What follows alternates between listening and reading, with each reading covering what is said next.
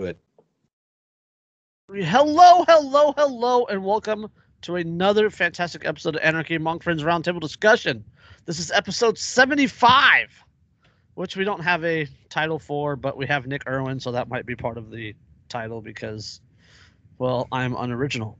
But before we get started, let me remind you that we are covered by the BIPCOT no government license, which allows for the reuse and distribution of this podcast by anyone and everyone except for governments and the bludgies thereof. You can learn more about that at bipcot.org. That is B I P C O T dot O R G. Yeah, that's about it. That's all I had. What are you guys up to? Fuck, Hey, man. That's it. Done. Show's over. I haven't moved from Back in front of my webcam all day. Yeah, recording, recording, recording. Yeah, that's it. A podcaster's life for me. That's, hell yeah, that's what I'm going for. Yo ho, yo ho. A podcaster's life for me. Yep. And, and that's the uh, the new version of the anarcho pirate. Yeah. Agorist pirate podcasting. That would be a cool network name. That would. Uh, Nope, copyrighted. Status copyrighted. Nick Bipcot- Irwin 2019. Bipcot that Get the shit. fuck out of here. Yep, that's It's taken now.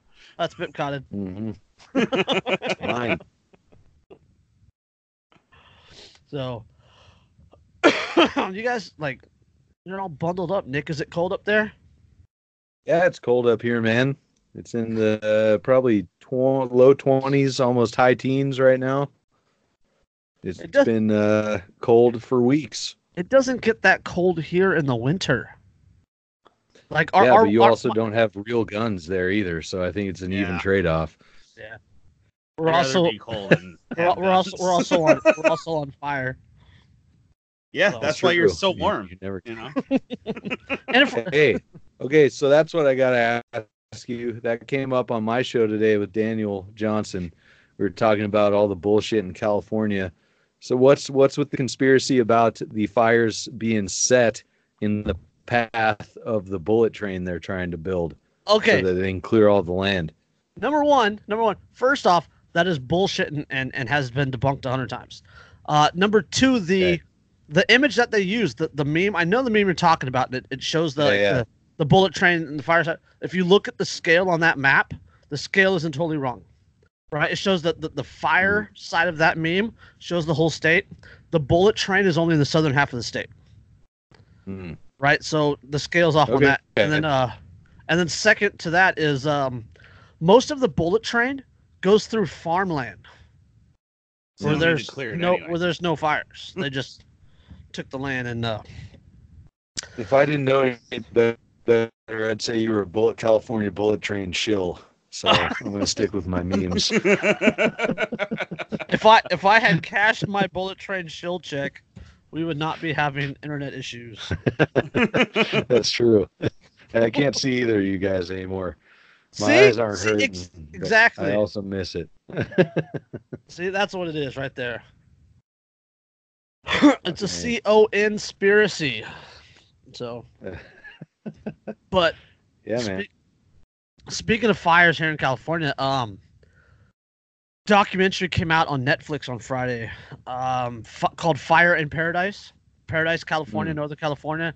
Uh, the Camp Fire. Mhm. That was the one that Mhm. went through and killed killed 86 people. Um, my daughter was at college there at Butte College down at the bottom of the hill and had to be emergency evacuated. And my brother's my brother's um, fiance's family, uh, they lost everything, lost their house and all that good stuff, and um, they actually live out in Oklahoma now. Like they got a, like that far away. But the Oh documentary shit. the documentary came out and like it's only 40 minutes long and like eight minutes into it like i'm fucking hyperventilating like it was it was that bad they had they had like all this live video um of like people recording on their phones like last will and testaments and calling calling their loved ones and then like the the the cell the cell tower caught on fire and the, the cell signals went out and like if you get a chance to watch it like shit shit like that is a damn good reason to be a prepper just Yep. Yeah, absolutely putting it out there absolutely. Yeah, the very first time that something goes that wrong, and then you have all the supplies, none of your neighbors do. It's like, oh, oh, I'm the crazy one. Oh, hey, look at that. Yeah, yeah. The crazy one has all the bottled water, A, motherfucker. Yeah. And I ain't sharing. yeah, There's- there's mine. like and people people were like calling 911 and like begging for help and then the 911 operators like there's no help like we, we Yeah, can't we can't like like where it is butte county is it's it's not it's a geographically it's a large county but population it's a small county and paradise is like up the hill. There's only like two ways into it and they're both two lane roads and like these fi- the, the the fire was moving. The, the, fire jumped a canyon like a quarter mile Yeah. wide canyon. The fire jumped it. The winds were pushing the spot fires that fast. And Is like Red Bluff in that county? uh red bluff is north uh it's it's it's well north. I think it's up there in shasta county it's it's about an hour Okay. hour 'Cause my north of, I got- north of chico I got family up there. They were helping people during that fire. Uh-huh. yeah there's still people living in temporary housing um and all this but like like one of the one of the things that like in, a- in an article i read about the the anniversary that's coming up the 8th is the anniversary of the fire um one of the, the things that i read that like really hit home for me is like it's a beautiful it was a beautiful town with a great population and like 80% of the people contacted said that they're not moving back Yeah. They're just like, fuck. nope, fuck Why it. they're Would like you? "No, no no it'd be like i mean 86 people died in this fire and and i've been, we've been talking for the last year on on facebook different different people about like how the government helped create this situation that led to this and like i mean sure there was some climate stuff and uh the drought you know i mean you, you can't you can't have Okay, like Greta. you can't have you can't have a 10 year drought 10 year natural drought and then like have a year of flooding and expect like the drought to be over like Yeah. 10, 10 year drought's not going to absorb enough water to end the drought but Well, yeah, the ground's too hard. don't. It can't absorb anything Yeah. else. Yeah, right. and you have I don't years know if you heard me when you when you mentioned Greta? climate, but I said yeah okay, Greta. I just You want, I have want that stolen- on the record, please. You know what? How dare you? How dare you? did you did you guys read the article about Al Gore and climate change? Like he said, like he said, like the the, the number one Which way that we can fight. It's it's a From recent ninety one. from It's the nineties. No, it's it's a recent one about his farm. He has like a Oh, 400 okay. acre farm in Tennessee, and he says course he he says has like the number one thing that we can do to fight climate change, air quotes climate change, is to use traditional farming practices, which Sure, sure, Which- Al Gore. which people have been He doing for, those too, by for- the way. for hundreds and thousands of years before the government became involved in the market.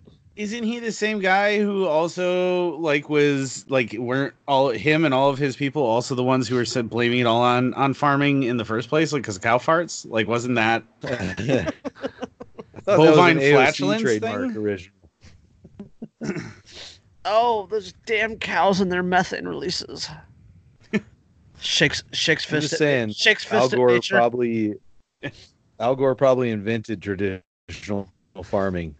Watch yourself. I invented traditional farming.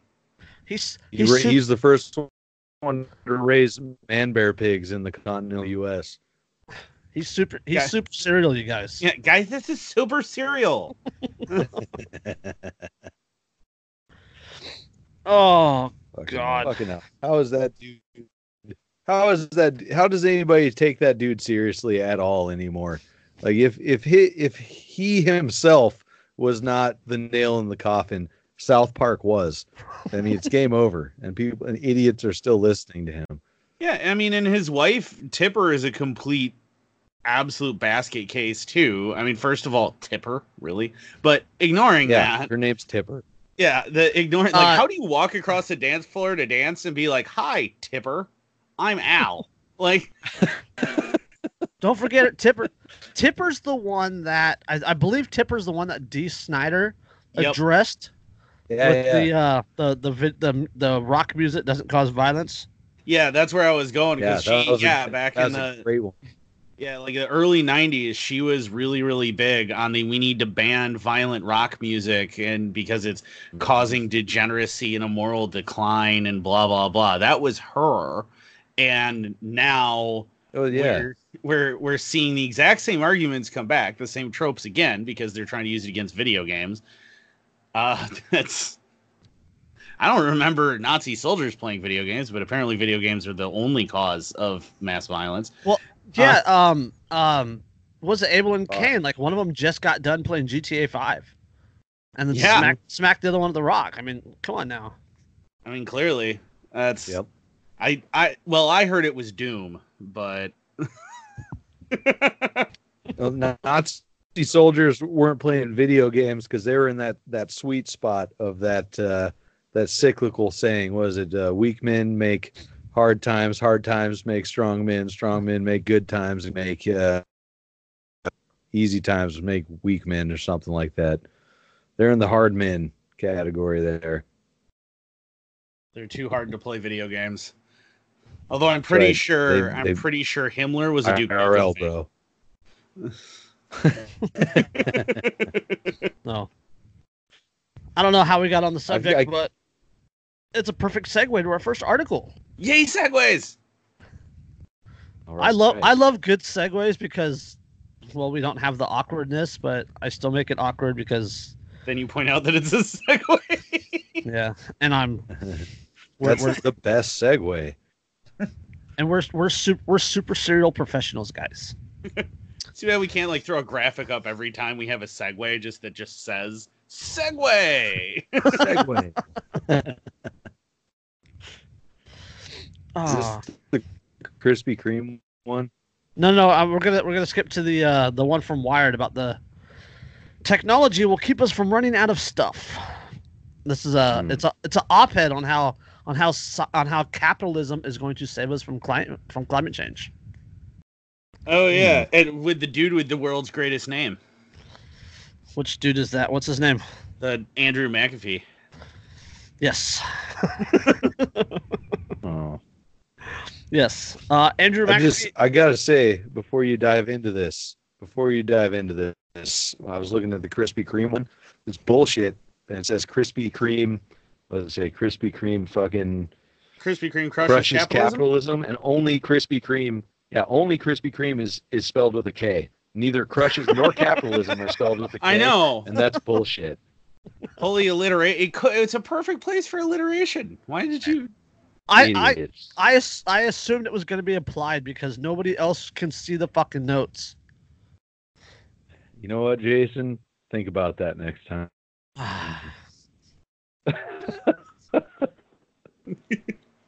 okay. Anyways, on to Wired. On to ha- ha- segue. hash- hashtag awkward podcaster pause. Okay. Um, this is uh, uh from Wired magazine. Uh, technology will keep us from running out of stuff. Um, it's uh, as Andrew said, written by a guy named Andrew McAfee. He is a scientist and co-founder of the MIT's Initiative on the Digital Economy.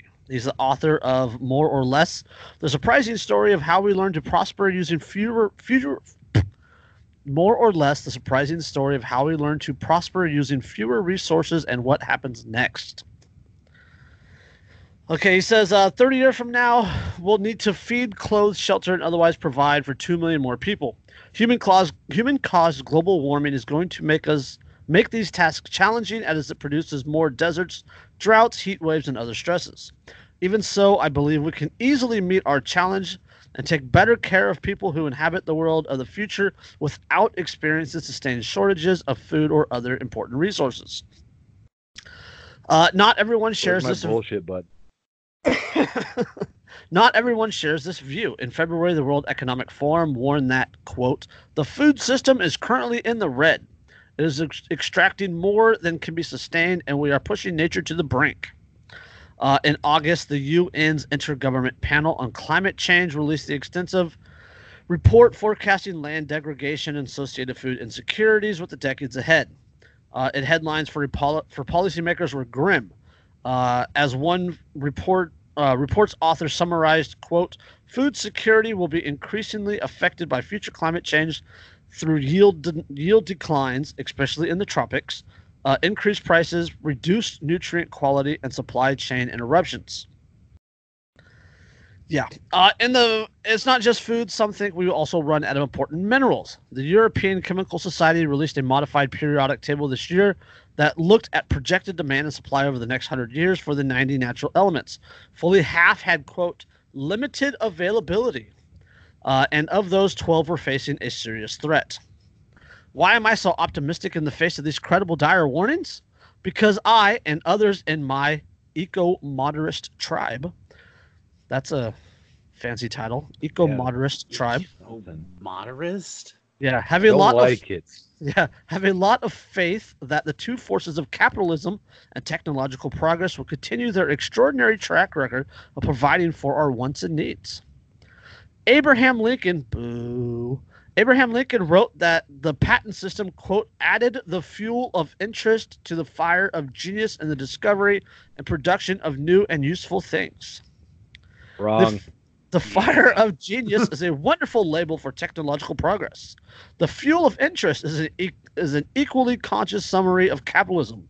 They interact in a self reinforcing and never expanding cycle. How will this cycle work, or how has this cycle worked in the past? Look at the two telling examples, uh, and it just goes on and on. But there's there's like two quotes that I really wanted to read, and I have to find them because they're like way down in the fucking article because they bury the good shit. Uh, blah blah blah blah blah. I gotta get Let you to look at those ads, man. Strip club announcer's voice. Yeah. um, um, um, um. Where is the article? Or where? Um, where's the article? I'm fucking retarded. Most professional podcast ever. Uh, okay, Uh, in fact- kind of podcast. it's just bros, man. It's just bros. All right. In fact, Right. I- I'm confident that many countries will be able to increase their overall output output of food and other products in the decades ahead while using fewer uh, metals, minerals, fertilizer, water, cropland, trees, fossil fuels, and other resources of the earth. I'm confident because America is already doing so. The U.S., which accounts for about 25% of the global economy, consumes more material goods year after year, yet continues to decrease consumption of the resources listed above. What's more, the country's use of both electricity and energy in general has been essentially flat for the past decade. How did the U.S. start getting more more from less? By using the tools of the digital age, hardware, software, and networks, to progressively dematerialize our consumption. In other words, we kept finding ways to use fewer atoms by using more bits. Gee, it's almost like when there's an economic incentive, i.e., you save money to do things, people do it. Uh, Like thunk it. like radical, right? Like that's just Holy crap! it's like it's like when people have a free market and there is a market demand and something fills that demand, it's good. what? These are the intellectuals of our time, boys. There, Well, he, he quoted Abraham Lincoln, so I'm not gonna put him on that list. yeah, I don't think I'd say intellectual at that point, but I mean, you know, There's so much wrong with this. Oh. Jesus Christ. But I mean, there's there's a there's a lot wrong with it, but there's also a lot that he says right. Um, and and I, I agree with him. I agree with like like people blame capitalism for for for the pollution and all this good stuff, but um, we know that's not capitalism because that's corporatism and and all that. It's like the um uh, uh the, the the pipeline the pipeline that just leaked leaked like 5000 barrels in South Dakota but that that wasn't again that wasn't free market capitalism that was corporatism it was used through eminent domain and stolen land and all that other Sure. stuff but um awkward brain fart Okay, well, let me jump in then because we're splitting hairs. Then we're splitting. We're ta- we're talking about definition of capitalism. One of the uh, most common topic among internet anarchists, right? yes And fuck, I don't give a fuck. Corporatism, capitalism. whatever. The system that's happening right now via the state is the problem because Yes. there's so much waste that doesn't go out in many different forms with agriculture. You know, it doesn't matter what it is. And fixing capitalism is not the thing that's going to do it. I don't even know if technology is the thing that's going to do it. But I think permaculture is a much more sustainable and productive way to grow things. I think Oh. looking further back in our history is a better way to do this Mhm. without waste. Oh, I, I agree. I agree. It's, it's absolutely permaculture is absolutely fantastic, but the technology that we have now and the knowledge that we have now came about because people, through connection, through the interconnection of technology, through the use of the internet, through the interconnectivity, right? I mean, 50 years ago, the permaculture ideas that we have now didn't exist Yeah. and that's i think that's i think that's really what he's getting at is is through people connecting and through modern technology um it, it, it, it allows people to connect more and allows people to become more efficient and once become people come become more efficient then that use then they can find ways to use less less or find ways to use less resources Well, yeah, Well, look that's at the thing. Perma- permaculture is more efficient. Permaculture is Mhm. more efficient than factory farming.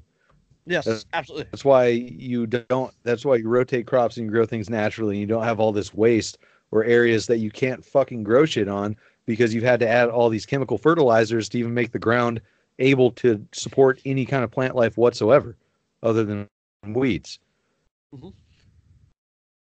Well, and you see that too in uh, even outside of food production. You see that in pretty much everything. I mean, the one that jumps to mind is in offices, right? Where we used to had the lumber industry had to produce a ton of paper because everything was done on paper. You had, you know, drawers and drawers and drawers packed with all of this paperwork. And now all of that gets held on a digital a single digital thing that you no longer have to worry about killing all of those trees to make them all into paper. Now we have computers that will take care of it for us. So and then you know and older computers use tons of resources to produce that we've now made far more efficient with things uh, Yeah. like you know using superconductors using carbon carbon nanotubes things like that that's all technology we're using even the technology itself that was already reducing waste we've reduced the waste in that too and all of that was because well if i can make it cheaper and Mhm. sell it at the same price i make more money so there's an economic incentive for me to make things more efficient yeah i And mean look you- Look, my- my brother just bought like a, a one terabyte thumb drive. Like, how many trees does a one terabyte thumb drive save? yeah oh how yeah many, exactly How much minerals? How many minerals does that save compared to having a fucking thirty by thirty room water cooled computer that was less than a terabyte? That was like a floppy disk's worth back in the day. Yeah, Yeah. Well, yeah, and the the American military is even now joining the 20th century by finally moving the nuclear arsenal off of floppy disks. Floppies. I That feels not safe. not not not the three and a half like the Yeah. the, the three and a half inch diskettes. They were like the Floppies. Floppies. fo- Yes. five the five inch floppies. Yeah. Like I I try Honestly, to they tell were probably vinyl forty fives. That's probably what they were. The the on. tapes, the dual reel tapes moving. They actually are. If you if you ever actually look at some, the funny thing is actually that um all of uh the DoD's computer files are backed up on those on those tapes in the basement. There's actually Christ. a level that's nothing but those to back everything up. But like I point out to people if to put in perspective how ridiculous we you know we've advanced, this phone has something like 300,000 more times computing power than what sent somebody to the moon. Yeah, So like A, think man. about that. nuts. And that's that's what 40 years ago? 50 now? 50, 50 years ago. Yeah, so in 50 years we've managed to at extreme exponential rates increase what we can do. So if you apply that, I mean, that's just computers. Think about cars and trucks and trains, airplanes, all these other things have gotten more and more and more efficient. Battery technology, and think about all of the waste saved with lithium ion batteries and lithium polymer batteries and what we can do there. So obviously, capitalism fucking works. Imagine, The free Imagine- market does at least. Yeah. I'm yeah, not willing ima- to put capitalism on it. imagine where we'd be if if the government got out of the way. Yeah. I mean, and to and Mhm. think about that. I mean, compare that to again the fact that the United States military government was still using floppy disks in 2019, Yep. versus the private sector, which is going to stuff that is Mhm. so much more powerful and more efficient and just overall better. And don't forget, don't forget that the U.S. government is the world's largest polluter. By So- enormous amounts. Absolutely. let me let me draw, draw it back real quick to the beginning of the article here, where Uh-huh. with the with the worry over providing for two billion more people. When there are problems with population, and especially in respect to anarchist ideas and ideas of governing and whatnot, the only thing that pops in my head is Dunbar's number. 150 people that you can know and that you can have in your tribe. I think with advancement advancement of technology is, is obviously great, but I think the numbers are too big to coexist on the levels that we're trying to co. I think we have too many people trying to exist in too large of a tribe because technology, in, like in the form that it is today, agriculture, all that is a blip on the human radar as far as how long have, as humans have been around. We're not evolved for this. This is this is something we're learning to to to deal with and not very well. Look at all the depression, all that stuff, just from social that people aren't focusing on. And it's interesting to me that people are focusing on technology to find the way out for agriculture and for providing for people versus looking back towards our history of permaculture, hunter gathering, stuff like that. I'm not saying we have to have a world of hunter gatherers, but there's no need to make a new system if the old system ain't broke. Permaculture and that kind of thing, I'll rail on that all day. But yeah, I think it's viable. I can't disagree. I can't disagree with that because that's the existence that I want to live. You know, if in my anarcho dream world. Um, so I can't disagree with that. I think it's absolutely viable. But what you and I the want, is, too big, man. Yeah, what you and I want isn't what everybody wants, right? So people Well, are it gonna. doesn't matter. That's the thing. People people can have what they want, but the it, what matters is what's going to work. And, and people like to think that everybody's a special fucking snowflake and they can have whatever they want. but but your biology says differently. Are you suggesting that I am not a special snowflake and my mom lied to me? You, Andrew, are a special snowflake. I'm I'm a very specialist and most sexual of snowflakes. I am if the Facebook groups have snowflake. anything to tell me about,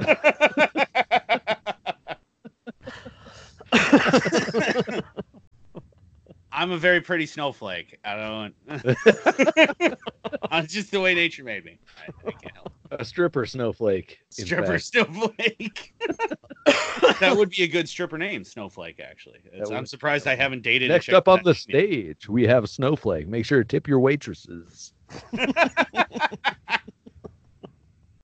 Well, I mean, I got what I got a crystal, a candy, uh, Misty.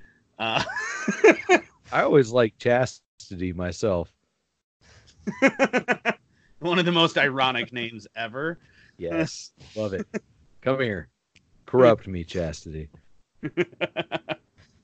Way off topic here. Save me, save me, Jason. We've diverged down one hell of a rabbit trail here. Uh, rabbit trail or rabbit tail? Landing strip. Who knows? landing strip. Um, knew but that. speaking of speaking of government involvement and and all that good stuff and awkward hashtag segue. Okay, um, majority of voters support a federal jobs guarantee program. Uh-huh. And this is this is one of those Pew polls, so don't say majority of voters. It's majority of people that they asked, which actually wasn't a whole lot of people. 484 people. Woo! Yeah, I love Okay. that they did the same thing with the gun owners in Wisconsin. The majority of gun owners in Wisconsin supported red flag law, and it's like some hyper left wing uh, Democrat talking point mouthpiece who did the study among just like Democrat hyper left wing FUD gun owners, and it was like 250 of them. Really? Yeah. All right. So, That makes me. Yeah, Angry. more than more than 70% of voters in a national poll released Wednesday said they support a federal jobs program. 42% of responders said they would quote somewhat support such a program, while 36% said they would strongly support it, according to a Harris Hill TV poll. 5% quote somewhat opposed such an initiative, while 6% strongly opposed, another 11% were unsure.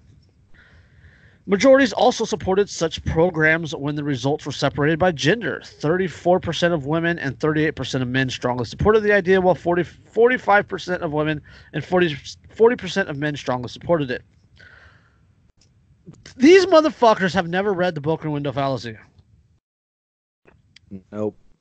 and it like i get that it was they conducted among a thousand registered voters online between 28th and 29th with results based on nationally represented example 484 people it has a 3.1% margin of error okay so they asked a thousand people 484 responded and somehow 42% of those people support a federal jobs program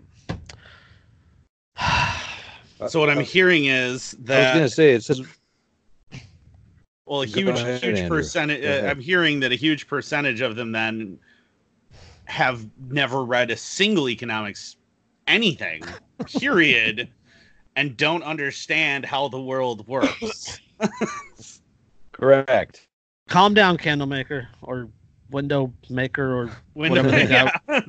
whatever the guy was I just I need to point out that they say more than 70% of voters. Is this the same, you know, pool of voters, the 46% of people who actually vote in the US versus 64% who don't vote in presidential elections because that's you know, that's that's bottom of the barrel right there. I it's Hill TV, man. That's the that's the way it is. I'm going with So, that Yeah. bullshit. So seventy percent of four eighty four is three hundred and thirty eight point eight people. So yeah, 300 338 people need to go read the broken window fallacy. somebody needs to just hand That's them pretty like, good. Like Hazlitt's economics in one lesson to start with. Like, don't go too far with them because you might make their brains hurt. Just start easy and then work them in. If it's only 383 people, I'll buy those books. Like I thought we were had an uphill battle as anarchists, but if that's all we're doing, let's get on this. I have a uh, actually I have a link to a copy of uh, Henry Hazlitt's Economics in One Lesson at free PDF format.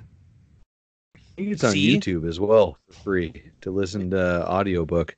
See, so we could totally we could just distribute it to all of them and then look at it, drop that number from seventy percent. I mean, I would guarantee that at least probably half of that seventy percent aren't actually all that literate anyway. But I mean, audiobook, Well, right? they're- don't even have to read. So I mean, they they, they were registered voters, so like Yeah. you know. You know, they're all in the Alex Jones situation. Hook it on. I'm retarded. Oh, nice. W- Work it for me. So. All right.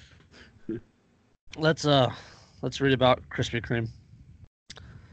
You better say it like it's all spelled with K's, because I swear to God, if you don't say it like it's spelled with K's, What did it, what did I title it in the in the show in the show notes? Uh, Krispy Kreme crushes capitalism. Okay. So Krispy Kreme crashes capitalism. Okay. Uh yeah. Krispy Kreme orders with a K. Krispy Kreme, both with K's, order students to halt donut resale service. Yeah, this is out of St. Paul. It says uh, an enterprising Minnesota college student who drove to Iowa every weekend to buy hundreds of Krispy Kreme donuts that he then sold to his own customers in the Twin Cities area has been warned by the confectionery giant to stop. There has been no Krispy Kreme stores in Minnesota for 11 years. Fuck Jason- Minnesota.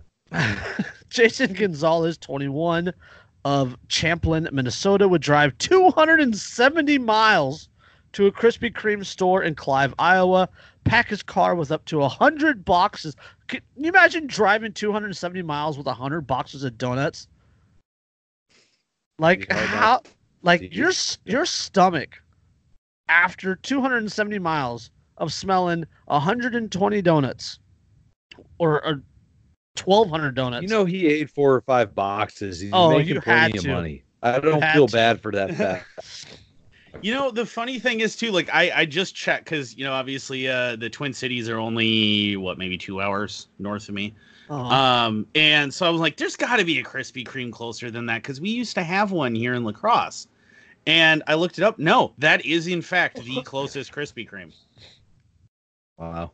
You know, Pat- You're yeah. not that good. Clear south of Ames, not that Iowa. good. I don't get the hype.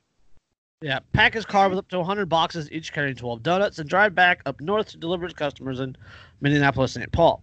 He charged 17 to 20 dollars per box. He said some customers spent nearly 100 dollars each time. Gonzalez said he did not receive a discount from the store in Iowa where he bought the donuts. But less than a week after the St. Paul Pioneer Press reported on his money making scheme, Gonzalez received a phone call from Krispy Kreme's Nebraska office telling him to stop. The senior studying accounting at Metropolitan State University in St. Paul said he was told his sales created a liability for the North Carolina based company. Krispy Kreme has not returned the Associated Press email requesting uh, comment. Gonzalez, also known as the Donut Guy, would have made his 20th run to Iowa on Saturday. He told his Facebook followers on Thursday that he had been told to shut down operations. Quote, life happens, and it could be a sign that something else is meant to be. Wait, he fucking stopped? He, Yeah, I don't fuck- know why he he fucking stopped. stopped. What are they gonna What do to him? Pussy. What did- Yeah, what are they gonna do to him? They can't actually do anything because they're his donuts. After he bought them, he can do with them as he pleases. You can't That force is him. literally that is literally the point I wanted to make. Like, at, at what point in time, after you purchase something, does it stop being the property of okay, manufacturer? let me. I'm gonna throw some shade here on your show, some legit shade towards another content creator person. Fucking Michael Storm says it's not your shit until you show the fucking receipt on the way out the door, not the money exchange. That's not when it, becomes yours. When you prove ownership, and fuck that shit. It happens when you pay for the fucking product. Right? I mean, like, is it possession, like, you know, quote unquote, nine tenths of the law? Right? Mhm. Yeah, so uh, under that under that reasoning, then, so if I never actually show anyone the receipt and I just bought something in private party to private party, I never actually own it. Oh, there's a pretty big intellectual apparently. hole there. That's what I'm saying, man. I mean, just uh, apparently speaking reality gets you blocked and unfriended, and you know, pariahed from that uh, that audience. But who the fuck cares? I don't want I don't want anybody thinking that way talking to me, anyways. But this is ridiculous. I, I'm just more disappointed that this kid stopped doing this. I mean, Yeah. we're talking about running guns to Hong Kong, and this kid won't even sell Krispy Kreme donuts across state lines after he gets a slightly threatening call. He is- yeah, exactly. Like, uh, this, is- this vaguely angry. Hey, He's- you should really knock that off. And he's like, "Oh God!" He's so lucky a cop I'm done. stop- If, if, if a cop had stopped him, Sir, do you have shot 72 times. do you have any uh, drugs or weapon? Are those Krispy Kreme donuts? Oh God! Let me see your hands. uh, there was no evidence, Chief. Uh, the guy reached for a gun. Yeah. All we found are these empty boxes of Krispy Kreme donuts in the back. Uh, The the, the dog the dog him a hit big yeah. evidence locker. Yeah. Done. The, the dog hit on something, Chief. I don't know what it was. so But yeah, like Late And see, I it have a stomach ache and need to go home early. Uh, you can see it now. The cop shows up with a little bit of glaze dusted on his mustache. Fucking chickens! You've been back in the evidence locker again with that coke. Oh, sir, I confiscated Krispy Kremes. yeah. wasn't there, wasn't there a story? I want to say last year, maybe, maybe, Yep. maybe like six or eight months ago, where a guy was arrested because the roadside test tested positive for a banned substance, but it turned out that after the lab test, it was just like donut glaze. Yeah, it was. Um, it's the the two dollar test, the legendary Yeah. two dollar drug test that are kick out so many false Yeah. positives that no court will let them hold up to scrutiny at all. Um, But, and but it's it- a, but it's enough to get you in cuffs and thrown in a cage. Yeah, exactly, and then extort money from you uh, for bail and everything else. But yeah, it's uh, it tested positive for methamphetamines, so they collected it. They arrested him for possession with intent to distribute, and it turned out that it was just glaze from a glazed donut. Which is what he had. I he'd been like, I don't have any drugs. I have no idea what that is. I don't know. It's on the floorboards of my car. I have no idea what that is. It could be anything. And one one would figure of all of all things on the earth, of all people on the earth, a cop would know what gl- donut glaze looks like. Yeah. Taste it a little bit. I'm just saying, Pretty if sure that was me, Dunkin' that they they motherfucker. if that was me that they used that test kit on and I got arrested, I swear to God, if the media didn't come up with a headline about cops, drug tests, and donuts that was hilarious, I would be pissed. That's all I'd want out of that. You know, put me in put me in a cage for a night, charge me some money, but I swear to God, if you don't make fun of cops with this headline, I'm gonna fucking lose it. well, there's that there's that high speed chase a few years ago too, involving an actual donut truck. And like the cop actually like threatened like the local media outlet over it because they kept showing the photos of all of these cops chasing a donut truck down the road. And like, it's not funny. No, it is. It is. He feared for his life every time he saw the story. I think it had been Oh, stolen or something, and like the guy stole the donut truck and took off, and of course the cops are going to go after that much more vehemently than the average thing because it's that's theirs. And see, you're Yep. you're messing with them now. That's the coffee and donut break, boys. We can't let that go. Somebody stole a car, and how is that my problem? It was the donut truck. Oh my god, the monster! Code red, code red. Just All everybody, SWAT unit. All right. Perfect perfect segue, not not awkward this time. All right. Judge says cops need quali- Segue. Judge says cops need qualified immunity to stop mass shootings. um, Judge James C. Ho of the Fifth Circuit Court of Appeals offered a novel theory this week. Quote, if you want to stop mass shootings, we should stop punishing police officers who put their lives on the line to prevent them. A majority of judges hearing the case disagreed. The story begins in 2013 when sheriff's deputy in Kaufman County, Texas, responded to the report of a man terrorizing a neighborhood by kicking mailboxes, pointing a gun at residents' houses, and yelling, quote, I'm just trying to get back what's mine. One complaint stated that the man was, quote, walking up and down the street screaming and firing a gun. Upon arriving at the scene, upon arriving at the scene, officers uh, Gabriel, uh, however you pronounce his last name, and Matthew Hines, a defendant in the suit, stated that they encountered a black man wearing a brown shirt. He allegedly fired one round at the officer. Yes, what he said. Before ducking out of sight on two occasions.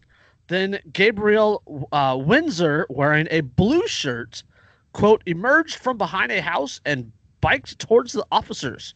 Ho writes, promo- or prompting them to open fire. Windsor retreated. He was found several minutes later in his father's backyard with four gunshot wounds to the chest, shoulder, and upper back. His dad was with him, quote, trying to com- trying to comfort and, revi- and revive him. As Windsor lay down, uh, as Windsor lay dying, officers attempted to handcuff him, but he resisted, so they tased him. Only then were paramedics allowed to enter the scene when he was pronounced dead a short time after. Windsor was 25 years old. He was mentally handicapped and probably wasn't the man terrorizing the neighborhood. Look out, he's got a bike. Yeah. Host, yeah, uh, Ho's defense, this is the judge. Um, Ho's defense defends the officers fiercely, disregarding all evidence that contradicts the idea that Windsor was guilty. So he mentions that Windsor's father had several firearms in his home, but he admits the fact that Kaufman's County owned sheriff confirmed that a gun was never found on Windsor.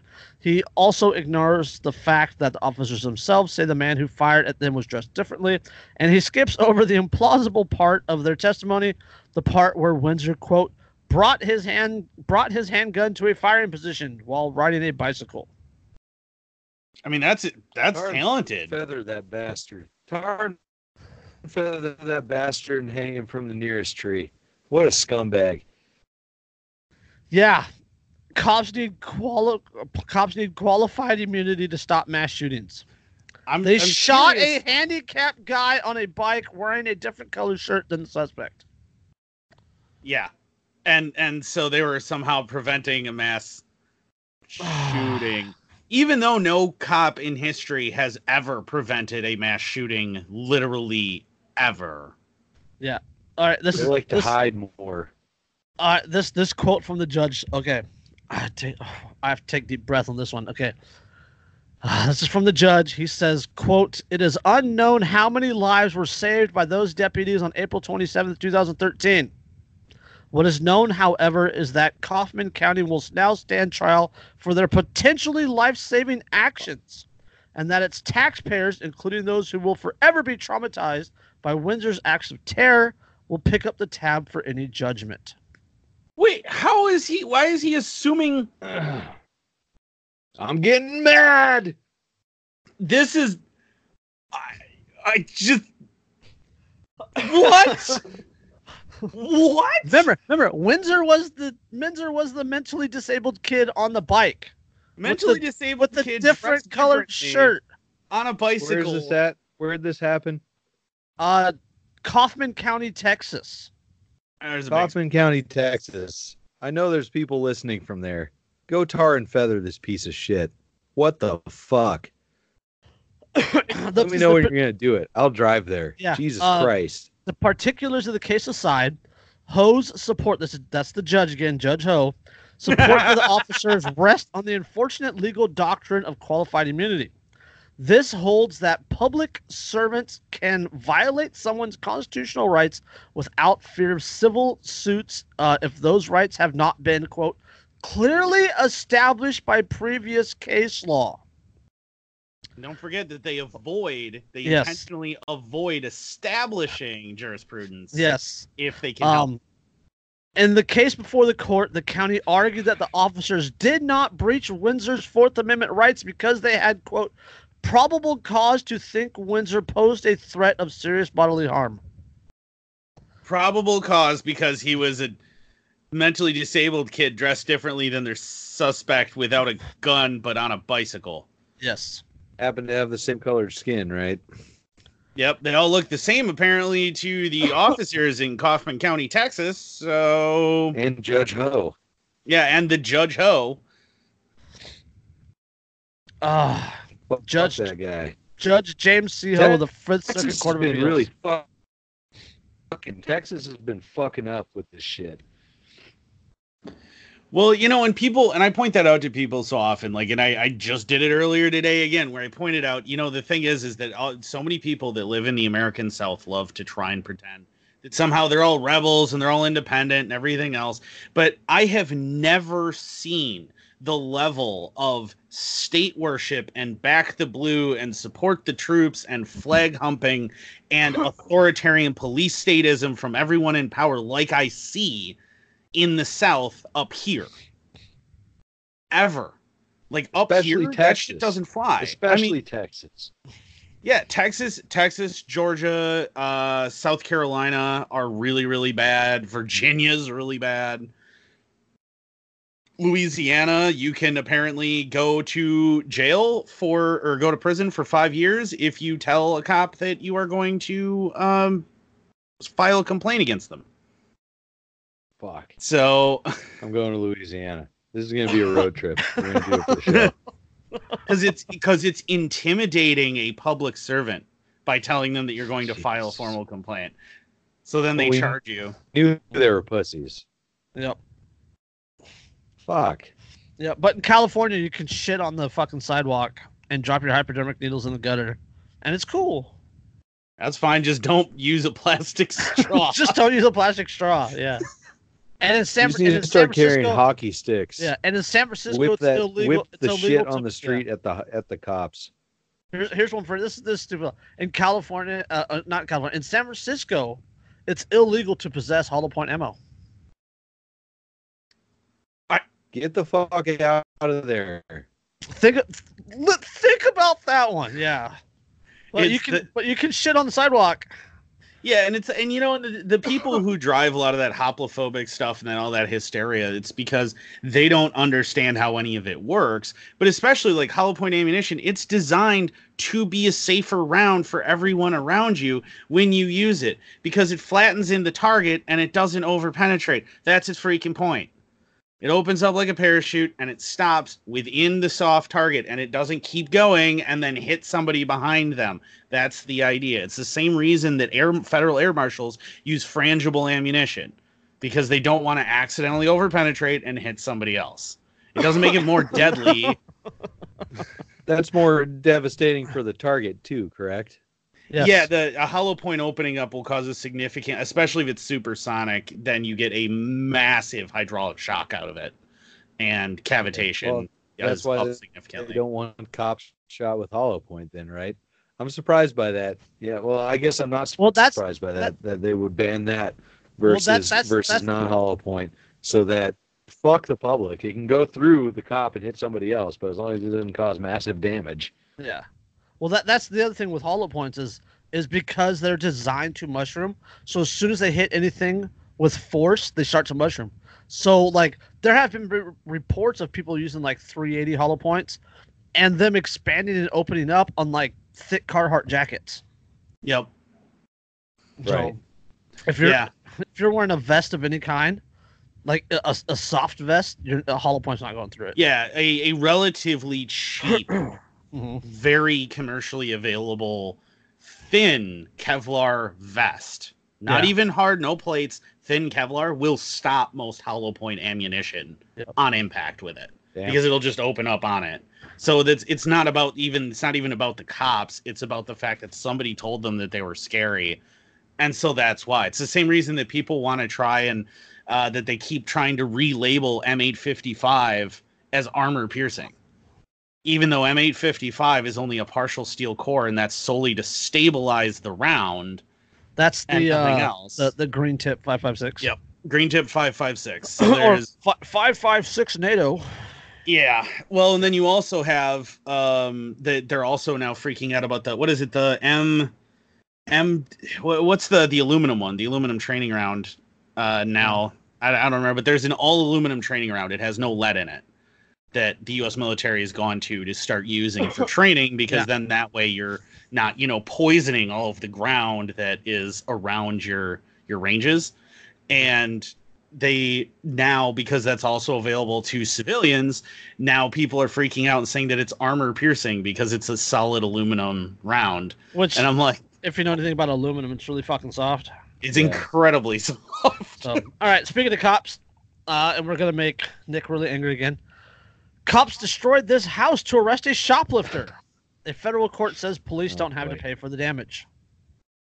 they blew up the house Literally, bl- literally, absolutely fucking wrecked the house. This Um, is when you go get your reparations. Just go fucking do it. This is where the community comes together and you go fucking get it. Jesus Yeah. fucking Christ. Uh, a federal court appeal, a federal appeals court ruled this week that the Colorado man who had his home destroyed by a police raid in 2015 is not entitled to compensation for the damage, which was severe enough to require a complete demolition of the house. Quote, under no circumstances in this country should the government be able to blow up your house and render your family homeless, Leo Lech, the homeowner, told NPR after the court ruling on Wednesday. The raid, which left uh, Lech and his family homeless, had nothing to do with any of them. They weren't even home when an armed shop- shoplifter broke into the house on South Alton Street in the leafy Denver suburb of Greenwood Village. Although the burglar was armed with only a handgun and was fully barricaded inside the home, locally pol- local police um, responded as if they were confronting Osama bin Laden. Quote, unleashing a display of force commonly reserved for the battlefield, the tactical team bombarded the building with high caliber rifles, chemical agents, flashbang grenades, remote controlled robots, armored vehicles, and breaching rams, all to extract a petty thief with a handgun. Yeah, and look at look at the house. I mean, if you're watching the video version, look at this. This is what Yeah, they did um, to that house. Describe it for us. They wanted to use their toys. So you have you have uh giant holes where there used to be windows. Like there aren't even frames in there anymore. They're so blown out. And it's every single window. There's one, two, three, four, five, six windows that are completely blown apart. Um, and it's got to be what an extra foot of gap on either side of those windows that have been completely torn out. The door is clearly blown off of its hinges, And and, this- there's a pile of shrapnel and detritus outside the house. Yeah. Uh, at one point during the two day operation, the cops drove an armored vehicle through the home's front door. When it was all over, the house was unlivable. Greenwood Village condemned the structure, forcing Lech to have it torn down, and the city offered him a measly $5,000 to cover the damage. I'm gonna say it again. I'm getting mad. That prompted Lech's lawsuit, which has been winding its way through federal court for several years. Lech claimed that the city was liable because its constitution's taking clause, which forbids uh, governments from taking private property for public use without just compensation. That would be the, the Fifth Amendment. Uh, a federal just a federal district court ruled in 2016 that the city wasn't liable. The 10th Circuit Court of Appeals agreed, and the ruling issued Wednesday. Three judges said police cannot be held liable for damage caused while trying to apprehend a suspect. That's uh, Fourth Why? Amendment, actually, not Fifth. Oh, Just whatever. wanna Fucking that. why? Uh, the defendant's law enforcement actions fell within the scope. Okay, this is quote, quote. The defendant's law enforcement actions fell within the scope of the police power and actions taken pursuant to the police power do not constitute takings, the judge wrote. Lech did get a $345,000 payout from his homeowner's insurance, but that was not enough to cover the full value of the home, which was appraised at $580,000 and this payout did not cover the cost of the demolition or the loss of other property inside the home.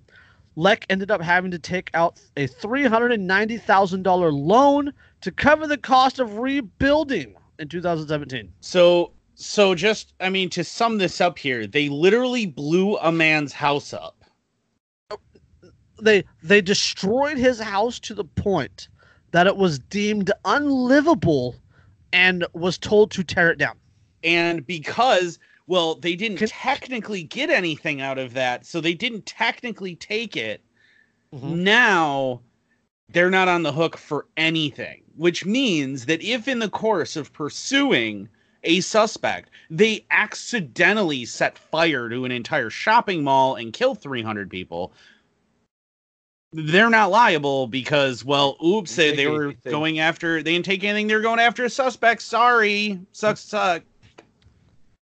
Literal this is this is literally literally like a local definition of the supremacy clause in the constitution the same clause that was used by now ag william barr to keep lon horiuchi out of a cage This is this is also exactly the kind of thing that copsuckers overlook in their defense of cops. Those few bad on their jobs.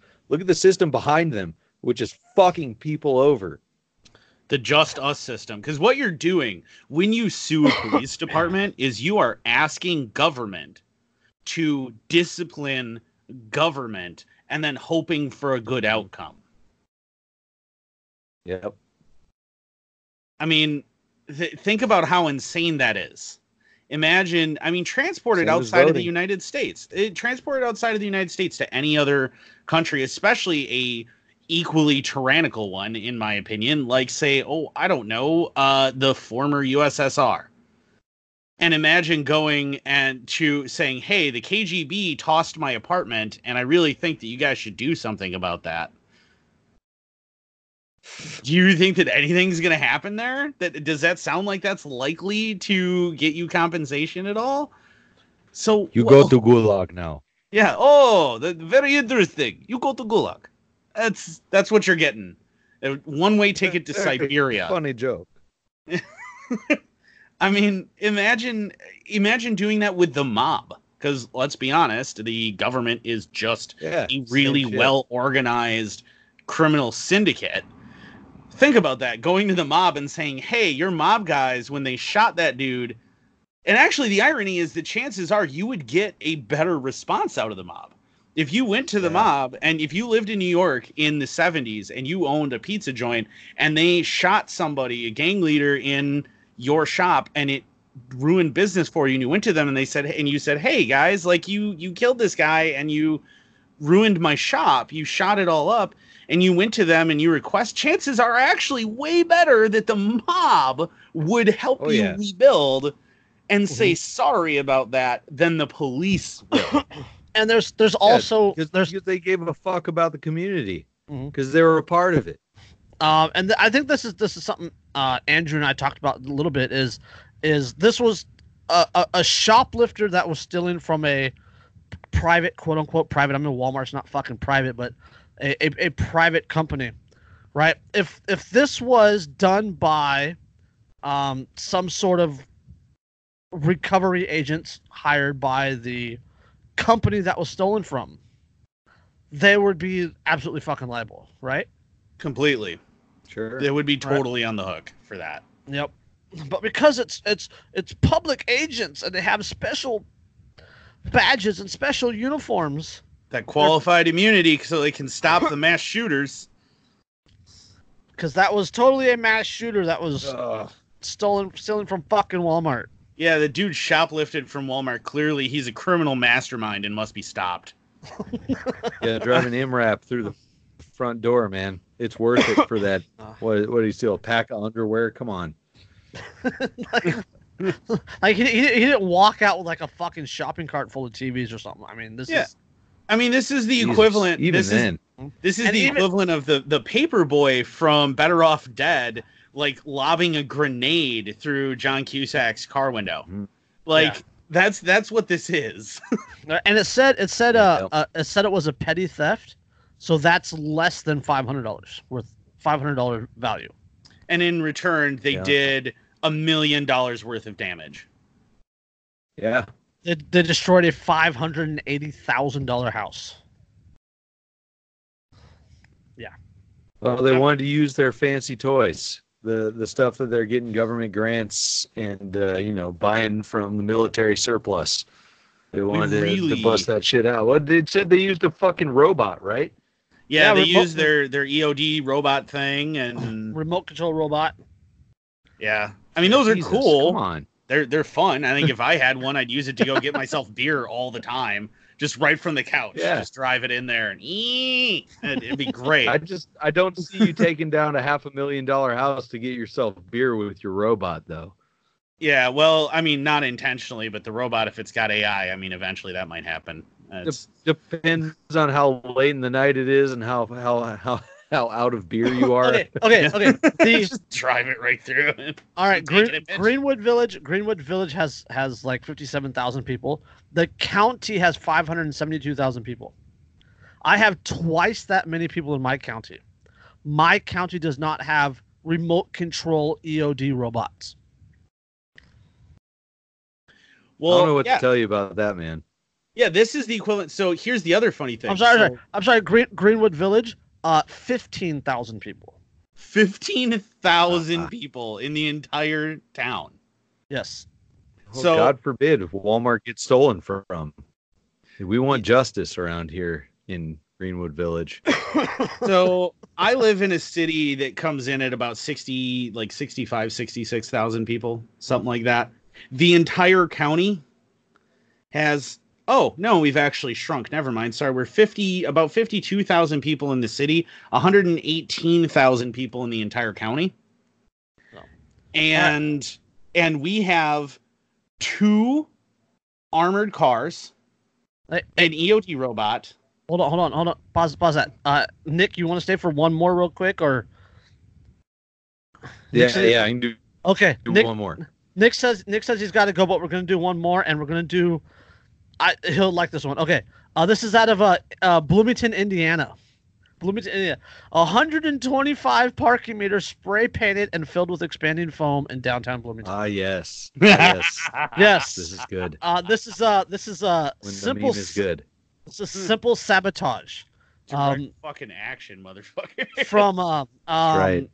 from uh, Ben Stone, Sedition, Subversion, and Sabotage. She says that simple sabotage should not require specially prepared tools or equipment. It is executed by an ordinary friend of freedom who may or may not act individually and without the, necess- the necessity for an active connection with an organized group, and it is carried out in such a way to involve a minimum danger of injury, detection, or reprisal. That is from uh, Subversion, Sabotage. Okay, but um, uh, Bloomington police officers are working to track down the persons responsible for vandalizing 125 parking meters in downtown area. A parking enforcement officer discovered the crime this morning. Police say someone spray painted the meters pink and green and filled the coin and card slots with expanding foam. They estimate it will cost around $5,000 to fix the damage. Quote, I got out of my car and I walked around and there was spray foam insulation coming out of the holes and it was crazy, says Allie McHaley. Uh, McHaley works downtown. She discovered the mess this morning. Crazy. The, the parking meters are uh, impacted, uh, are located around the square and along nearby downtown streets. Replacement parts to fix the damage are on their way. Uh, unlike those, uh, until those get here, parking enforcement is asking people to use, please use the ParkMobile phone app to pay for parking. Officers said they Honor will not. system. honor Officers said system, that they will not ticket people who park at the meters that do not use the parking app. Good. Which means no one should pay for the parking because fuck you. Which means if you pay for the parking, you're a fucking moron.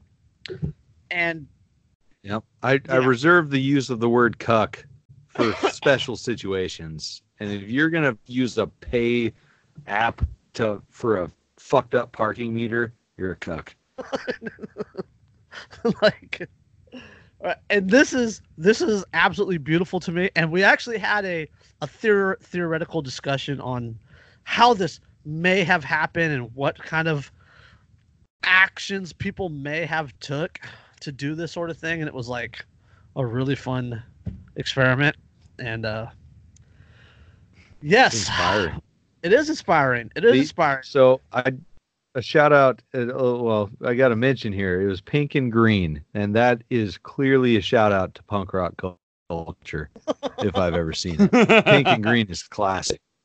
True punk, punk rock culture, though, not the That's crap right. that you have now, where you have No, no. uh, the the one. Um, oh, what what's the what's the name of that beer company that did like the where the punk rockers like spoke that they did a beer with spoke out against police, and then in response they now Oh, fuck. donate all of the proceeds to um the ones who make uh uh angry bastard or whatever um the No Uh, way, arrogant bastard, Stone. yeah, arrogant bastard. Yeah, the Stone.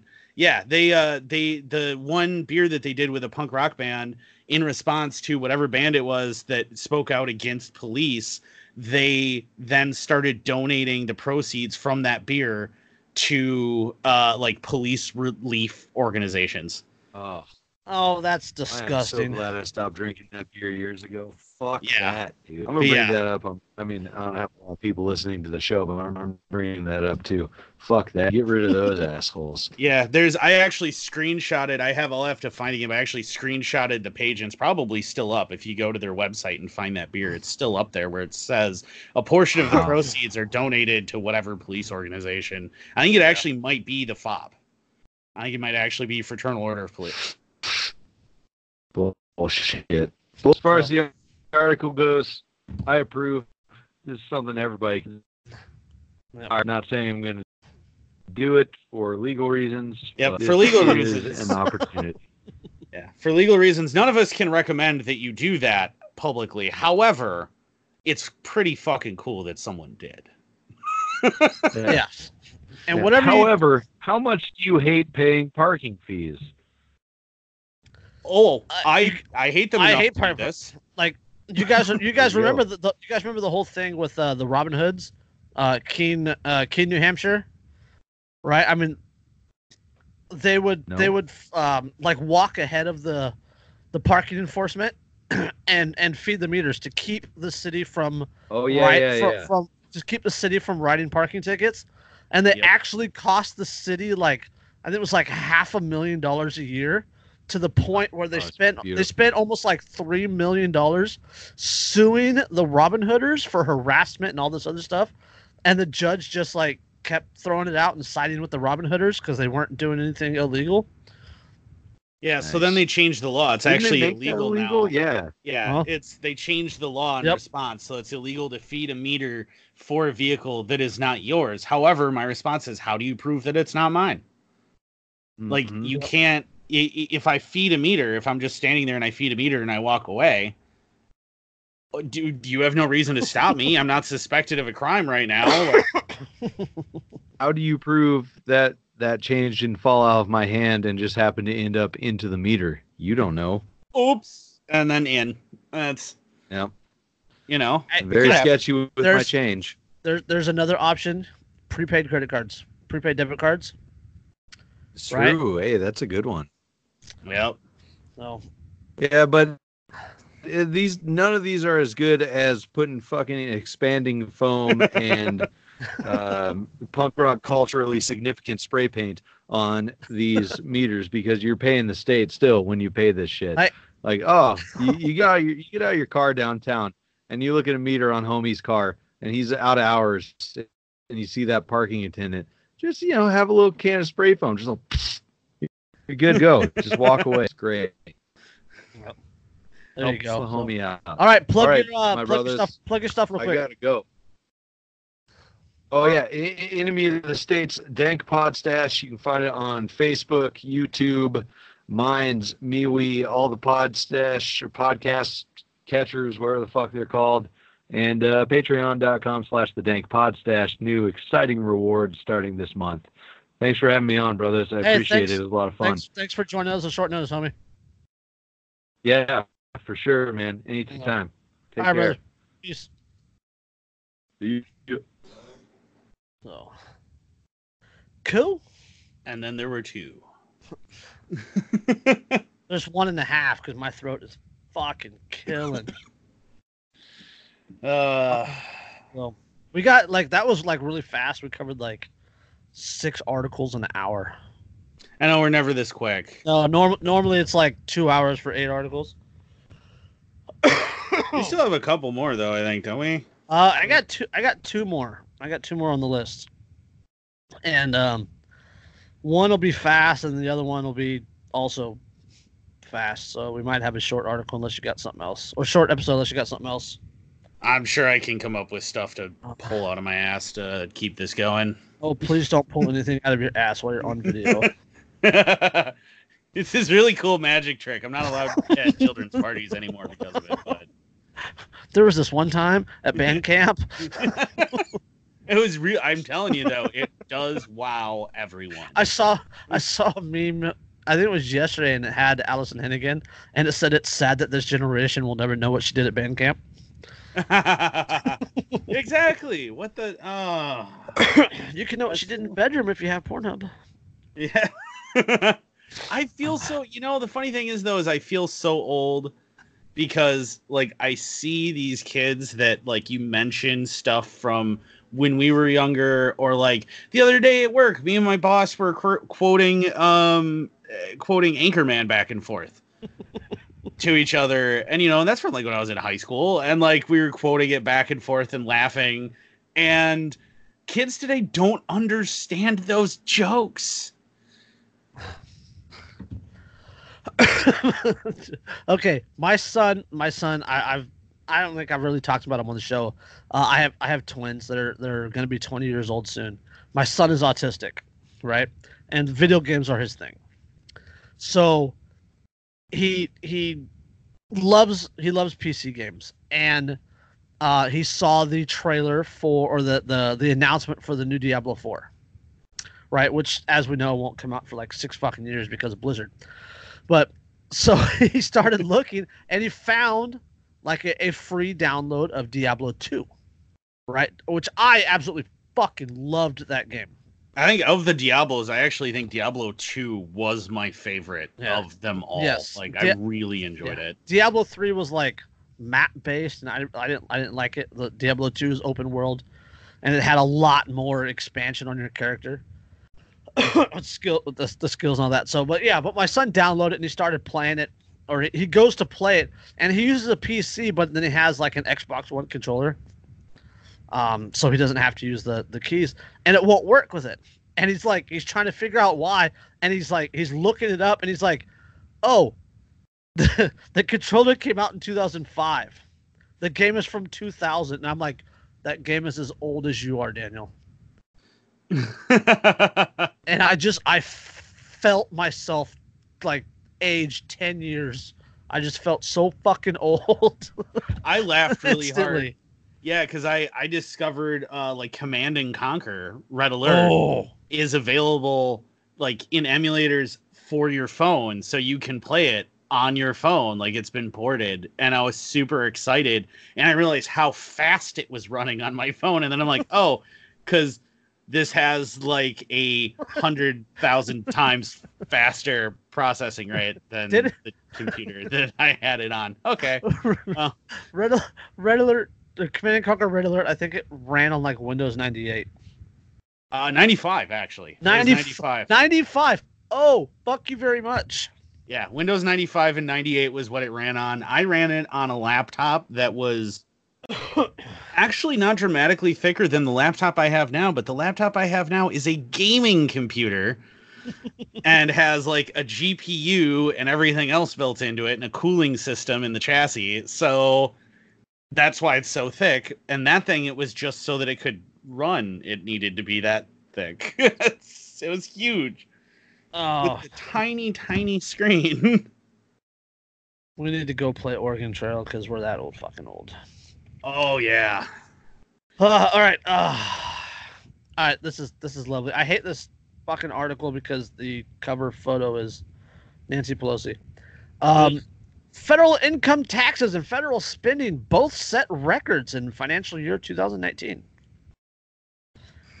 The amount of money the federal government collected in individual income taxes and the total amount of money the federal government spent or spent both set records in financial in uh, fiscal year 2019, according to the monthly Treasury statement released Friday afternoon. However, even while collecting a record amount of individual income taxes, the federal government still ran a deficit of 984 billion 388 million during the financial year. In financial year 2019, which began October 1st, 2018, and ended in September 30th, 2019, the federal government collected one trillion seven hundred seventeen billion eight hundred and fifty-seven million dollars in individual income taxes. That's money stolen directly out of people's pockets. Yes. And that was up five billion five hundred and nine million five hundred and sixty thousand from the previous record. Um, that was collected in 2018. In, fi- in financial year 2019, the federal government spent a record total of four trillion four hundred and forty-six billion five hundred and eighty-four million. That was up 261 billion six hundred sixty-five million one hundred seventy thousand dollars from the previous total uh, in 2009. So think of one, think about what would happen if the United States economy and all of its people suddenly had a trillion dollars. 1.7 trillion. Okay, 1.7 trillion dollars more in their pockets to spend.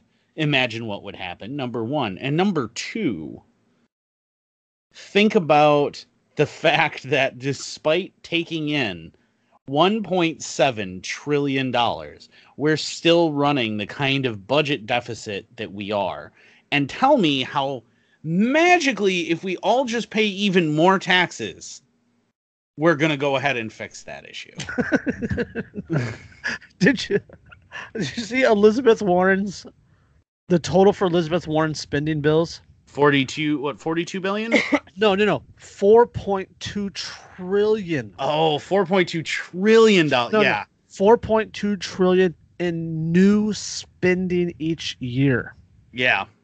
on top of the like 4 point or 5 almost 5 I think the, the federal government spent Right, and well, this is and this is you know considering that our current national deficit for the United States is 20 trillion dollars. 23 23 trillion dollars. 23 it crossed Well, once you get over it crossed, it over 20. crossed 20 yeah it crossed 23 last week Yeah. So once you get over 20 trillion, what's another 1 or 10 trillion dollars in deficit? It's I mean that's that and that that money, that national deficit, that is all against you. That is Yeah. being borrowed Okay. against your labor. Okay, okay. Uh, the government spent uh four trillion four hundred forty-six million five hundred eighty or four trillion four hundred forty-six billion five hundred eighty-four million, right? Uh, the the Treasury collected three trillion four hundred sixty-two billion one hundred ninety-six million uh, in fiscal year twenty nineteen. And we're only liter- talking income tax, right? Like this is no, no, no. That was that was no, that was total. That was Oh, that was total. that was total Okay. So that was total taxes taken. Okay, so the government is literally spending like hundred and twenty five percent of what it takes in. you know when you do that, eventually you have to declare bankruptcy. Yeah, but they're not going to declare bankruptcy because they have the world's largest military. Yep. And that's the thing is I mean try and tell me that this isn't a giant house of cards that's going to come down eventually. There's no way this is sustainable. There's no way this lasts. It's it's a it's a house of cards that is on fire and a fan blowing, All it And- takes and people are kicking the table. and somehow it remains. But all it takes, all it takes is that one that one tiny little thing that's going to knock it all down. And when it all comes down, the government ceases to function. And when that happens, the people in the liberty movement need to be ready to seize that opportunity. And yet again, another good reason to be a fucking prepper and have some shit stored. You're going to want stuff stored away. You're going to want to make sure you have weaponry, you have ammunition, you have body armor, you are fully prepared. Nick is going to be upset he missed this conversation. I know. right after he leaves. Sorry about that. Sorry, buddy. sorry, Nick. we need to do, we need to do a whole episode on just like prepping. Yeah, that would be cool. I'd really like to do a, a prepping uh, podcast series personally. That would be. that would I be had fun. I had a Facebook page for a while called Anarcho Prepper, but that was when I was going through some stuff. So it's a dead. It's it's long dead, but See, and that's my concern with actually setting up an Inked Anarchist uh, Facebook page. Is like I'm going to get burned out on it, and I'm going to stop doing it. yeah. Like, and I don't want to just like have it die on me. Uh, So You need I to just- find you need to find more inked anarchists. is what it is. yes, so that I can have multiple admins to keep it going. Yeah. I have multiple I have multiple admins and one other one posts. Hey, I post occasionally on stuff. I do. I post things. It's just I like forget. Like I post it to my own page, and I'm like, oh hey, maybe I should. And like you'll be like, hey, why don't you throw that up there? Oh hey, maybe I should. So yeah, the government is stealing lots and lots of money from people and spending even more than it steals. And that's a constant. And you think and you think fucking voting for somebody is going to change that. Boy, that Trump, he sure is a great businessman. He's running the federal government exactly the same way he ran his businesses. Because oh yeah, he's filed for bankruptcy a whole fucking bunch. and, and it's fucking hilarious because there's there's other articles on the government spending and the government deficit and like a trillion dollar deficit right a trillion dollar deficit and they blame the tax cuts for the lack of for the for the lack of income. Like it's not a fucking income problem. No, it's not an income problem. If you and, and again like i love to point this out. Like if you were trying to run your household the way the government runs fiscally you would wind up evicted and you would wind up on the street and completely destitute very, very, very quickly. End up in San Francisco shitting on the sidewalk. Exactly. That's what would Oh. happen because it's not sustainable. You can't do this. And trying to just say, well, I just because basically saying we need to raise taxes or we need to have more taxes to make this up is the equivalent of making, you know, you make $30 an hour, but you're spending the equivalent of $50 an hour. And then you go, oh, hey, I found this new job and now I'm making $100 an hour, so I'm good. But then you spend like you are making $200 an hour and you wonder how the hell that happens. Making more money isn't the answer. Controlling your goddamn spending is. The money going out is the problem. And the United States government spends money like, you know, they print the stuff. oh, I got. I'm looking something up. Sorry. Keep talking. Oh, so they they spend it like they like they print it because they do, and they have a huge military that if anyone wants to call in those debts, they're gonna go, no. What are you gonna do about it? I'm not gonna pay you. I'm not gonna give you that money. And what are you gonna do in response? Nothing, because they have a whole bunch of freaking tanks. The only country who has a huge amount of our debt that stands an even tiny chance of actually being able to call it all in is China, which is why they're the bad guys so much especially for guys like Trump who are populist. They want to throw it all at China and ignore the fact that China is not the problem. They are. The government is. The people that voters keep voting for and the voters themselves, they are the problems. They're the issue. They're the cause. All you're doing by trying to say, well, we need to raise taxes is trying to treat a symptom and not even treat it well. You're not trying to treat the disease, and the disease at the end of the day is government and people who support it. Let's see. I'm trying to look up like the total collective worth of the one percent. I, I know I know it's it's not as much as people think it is.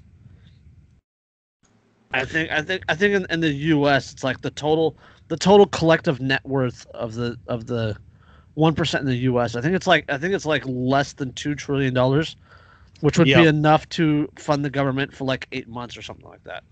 Yeah, if they completely Okay, okay. confiscated every Um, time of their wealth. Uh, Forbes' annual list of the 400 wealthiest Americans and members' combined net worth currently equals uh, a 1.7 trillion dollars. The federal government just spent 4.4 trillion dollars in the last year. But clearly, the rich people not paying their fair share, that's the issue, right? Yeah, you could confiscate every single dollar from the Forbes 400 list in, in the U.S. and it would run the federal government for less than six months. Yeah. But it's it's it's Trump's tax cuts that are responsible for the deficit. like, oh my god, people, go fucking eat a Tide Pod and calm down. Well, yeah, and you look at how the deficit has just climbed and climbed and climbed and climbed, and then and then you have people who go, well, you know, when Clinton was in office, before Bush got in office, when Clinton was in office, we had a we had a budget surplus, we had a budget surplus, budget surplus. that means that we took in more money than we planned on spending. That doesn't actually mean that we weren't in debt anymore, morons. like, I I read something the other day too that said that um the U.S. spends more on its annual um the interest rate for the national debt. It spends more on the interest rate for the national debt than it spends on the Department of Education. Just paying off what they already owe. and you wonder why everything is going to shit. Not that the government actually educates people, but you get what I'm trying to say. yeah their their priorities are pretty clear here and look at what look at what the average defense contractor makes off of the government Yes, and it, what's what's fucked up is like the defense contractor lobbying. It's like it's not even at the top of the list. It doesn't have to be because they've already done all of that over the course of years and years and years That and the, that and uh, there's no government, there's no power, uh, and there's no profit in peace. Well, there's not. Nobody makes nobody in terms of like defense contractors and for the most part the government make money when we are in Pax Americana. Okay? That that doesn't that is not good for business for the defense contractors. Yeah. It's very very bad. All right, happy. How about a, we're, we're just gonna go into a happy one. The last article that we have is uh, uh volunteerism in action. I, I think like we started doing this a while back. You know, like a a voluntarist article, like once a show, um, and we got away from it. I think we need to start doing it again, just like one positive article per show.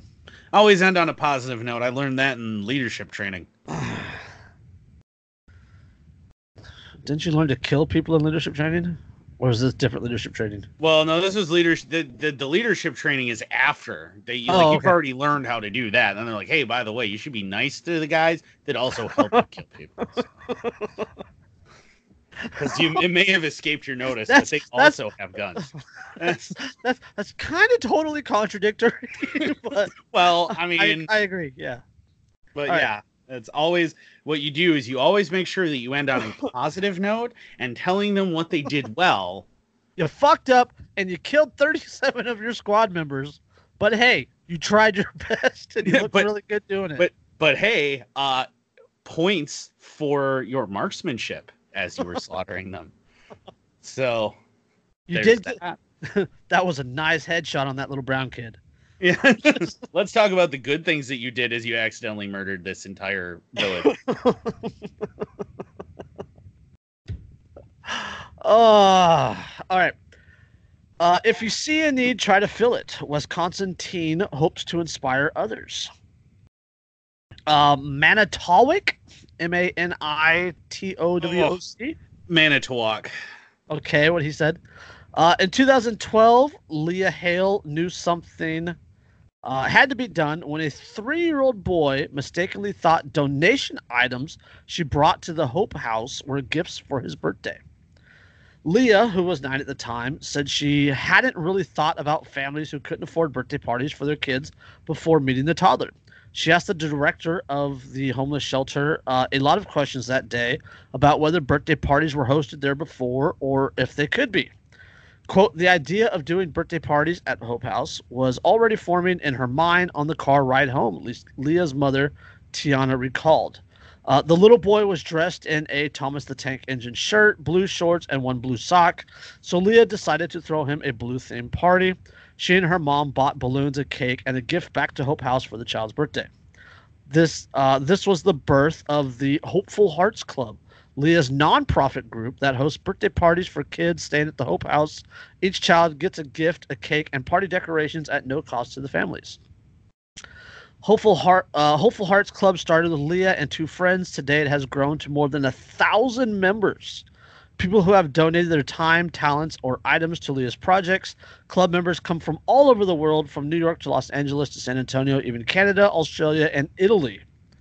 Leah tailors parties, parties to make them more specific for each child. She's learning Spanish and wants to learn sign language to expand her ability to connect with families. Uh, in addition to birthday parties at Hope House, the club hosts events such as collection drives, holiday meals, and family activities like its Valentine's Day party, Halloween party, or summer picnics. Leah is planning a Thanksgiving dinner. Uh, so many donors have stepped forward that she plans to provide meals uh, to the haven of, of the county also. She's a sophomore uh, at Lincoln High School and has won plenty of accolades for her work. Yeah, Manitowoc is uh, generally ranked as the worst city in all of Wisconsin by Wisconsinites. It is really bad. Um, it's on Yeah, the edge she- of Milwaukee. It's, She was named the 2016 Manitowoc Volunteer of the Year. Manitowoc. It's Manitowoc. It's like Ashwaubenon or uh, It's fuck. It's Wisconsinite. I cannot pronounce Wisconsin name. It's it's the, they're native That's the way names it though. is. They're they're native names. So it's it's like uh Manitowoc is I want to say Fox. I could be wrong. I don't know. But Uh, it's it- they're yeah. they're native. Yeah, in 2017, Leah co-founded uh, a service group called Backpack Buddies with three of her friends. The program ensures children in foster care in the county receive a backpack of supplies when they go to a new home. The backpack includes items such as soap, shampoo, toothbrushes, as well as com- comforts like uh, stuffed animals, toys, and books. and that's freaking awesome. Like that's, she's a junior in high school or sophomore in high school, whatever it is. And who doesn't like throwing birthday parties for little kids? I mean, honestly, everybody loves throwing birthday parties for kids. It's it's a lot of fun. They really enjoy it.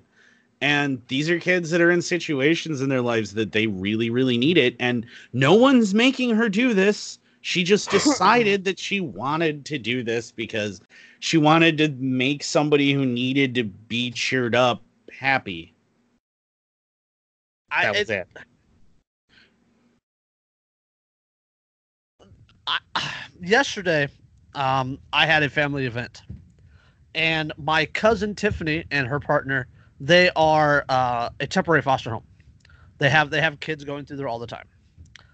Um, and yesterday they happened to have uh, a little nine year old girl named Donna, and they brought Donna to the little to the to the little family event. I had so much fun hanging out with this little girl. This little girl was as sassy as fuck. She she shut me up a few times with her with her sarcasm and sass. And I am a fucking sarcastic person.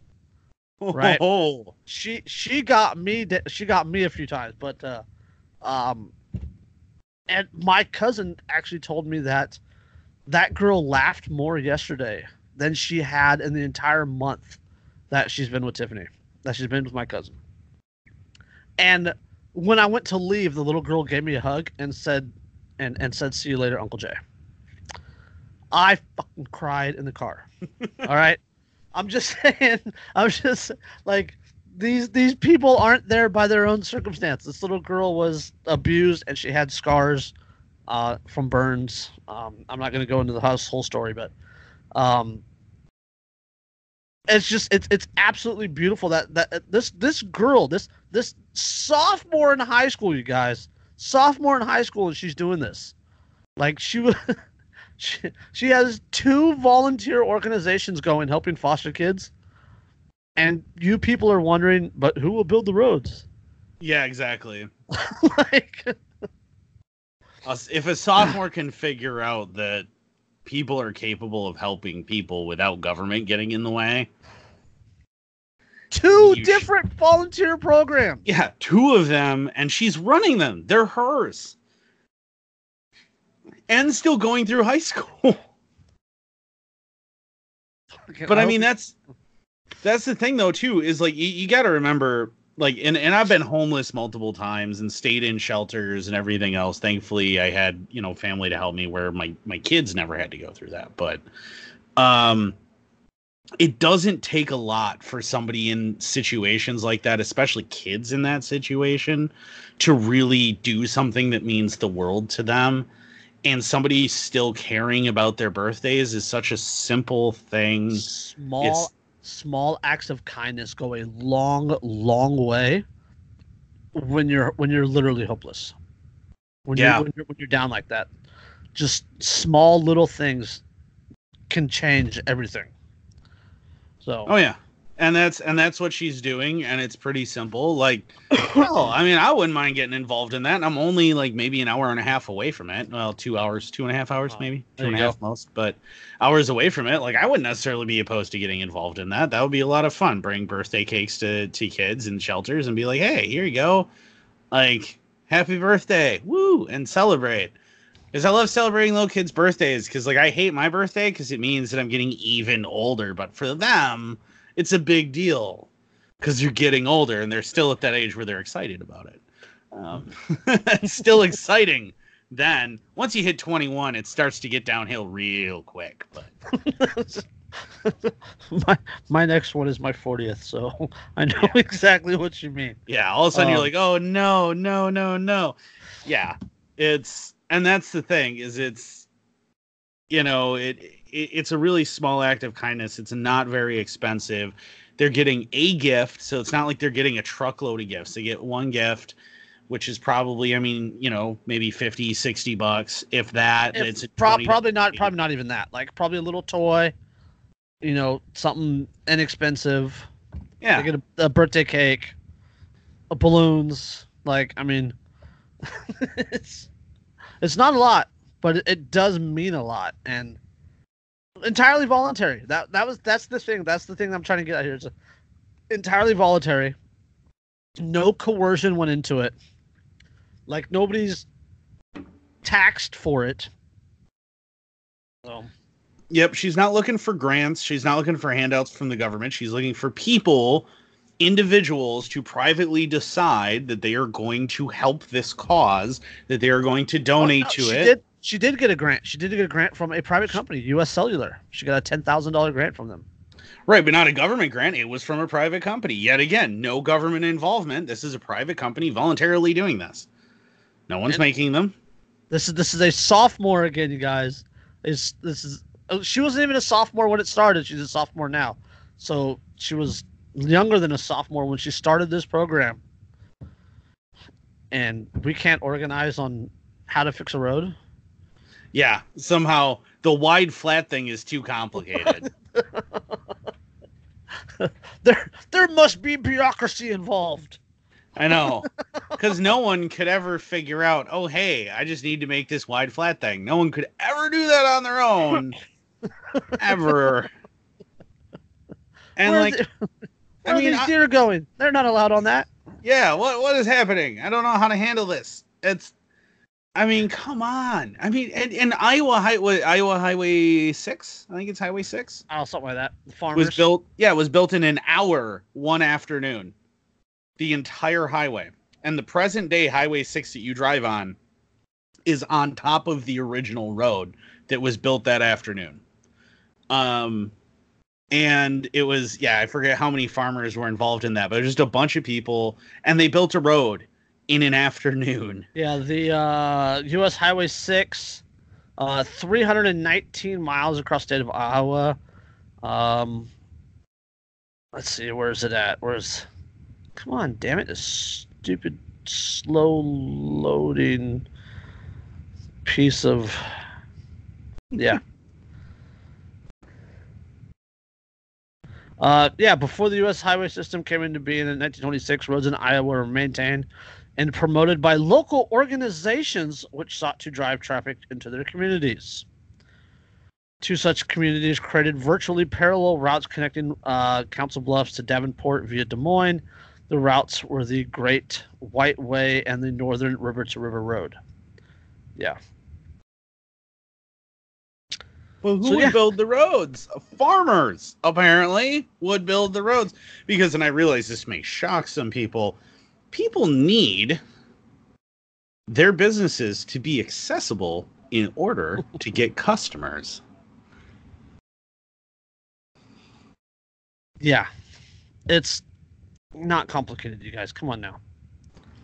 Yeah, this isn't hard. This is a very, very simple concept.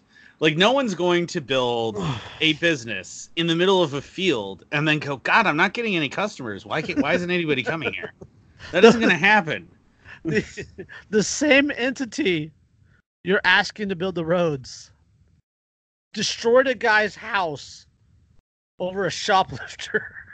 Exactly yeah and Come that's the other argument that you get a- against anarchism frequently is well but if you just have these private security companies and stuff they'll run amok and they'll and they'll you know just be tyrannizing people and i'm like oh because that would be very different than the way the police are operating right now uh, qualified No. qualified immunity. Go fuck Yeah. yourself with that BS. Exactly. That's the thing is like you got to remember that this is about you know what we're talking about here is with these private security firms is they would actually be held accountable monetarily and res- real responsibility wise and being punished by some sort of arbiter or something. They would be accountable for this. For their actions. The police are not and are blowing up people's houses. And it's not like that's the first time they've destroyed someone's house over something minimal. They do that frequently. In fact, they occasionally knock people's doors in and threaten them all with guns and murder their dogs when it isn't even the house that they're looking for. I, And nothing ever happens. nope. It's just it's. Let's see. Oh, here's one for. Okay, we got we got one more quick one. This is uh this is from a day ago. Uh, Maryland Maryland County executives ban police station from displaying divisive blue thin line or thin blue line flag. Ha- Uh, this is uh, uh, Germantown, Maryland. A county executive in Maryland has banned a police station from displaying a wooden thin blue line flag that was a gift from a local resident. Quote, the flag provides a symbol of support to some, but to uh, it is a symbol of dismissiveness to others, Montgomery County Executive uh, Marc Elrich said in a note. Quote, because it is di- because it is divisive, the flag will not be posted at the 5th District nor any public space within the police department. The flag, a gift to the 5th District officers from Montgomery County woodworker James Shelton, is labeled by some as, quote, Blue Lives Matter flag in response to the Black Lives Matter movement. yeah, blue lives don't matter at all. No. That's funny. That's that is funny. Uh, they're like, no, you're you know. And I guarantee you they're all upset and offended by it. And you know what? That woodworker Oh, is they- a piece of Tory scum. Uh, they're absolutely upset about it, and they actually the um, let's see, uh, acting police chief Marcus Jones, um, uh, quote: Under my administration, we are committed to improving police relations with the community, and will immediately address any actions that stands against our mission. So you guys having a thing that's masturbatory for yourselves on your wall is Uh-huh. somehow improving relations with the And let- community? And let's not forget that it's against federal law, Yeah, because it's Right, a violation. flag They're code. State, yeah, they're state employees, which means they are under the flag code and they're violating the flag code. Because that's the other thing too is you hear a lot of people like flag code, flag code, rah, rah, rah." yeah, which only applies to the military and state employees. It doesn't apply to the average citizen because there's this little thing called the First Amendment that you may have heard of. Pretty sure, but no. Nope, you're like frozen. Is that just me or?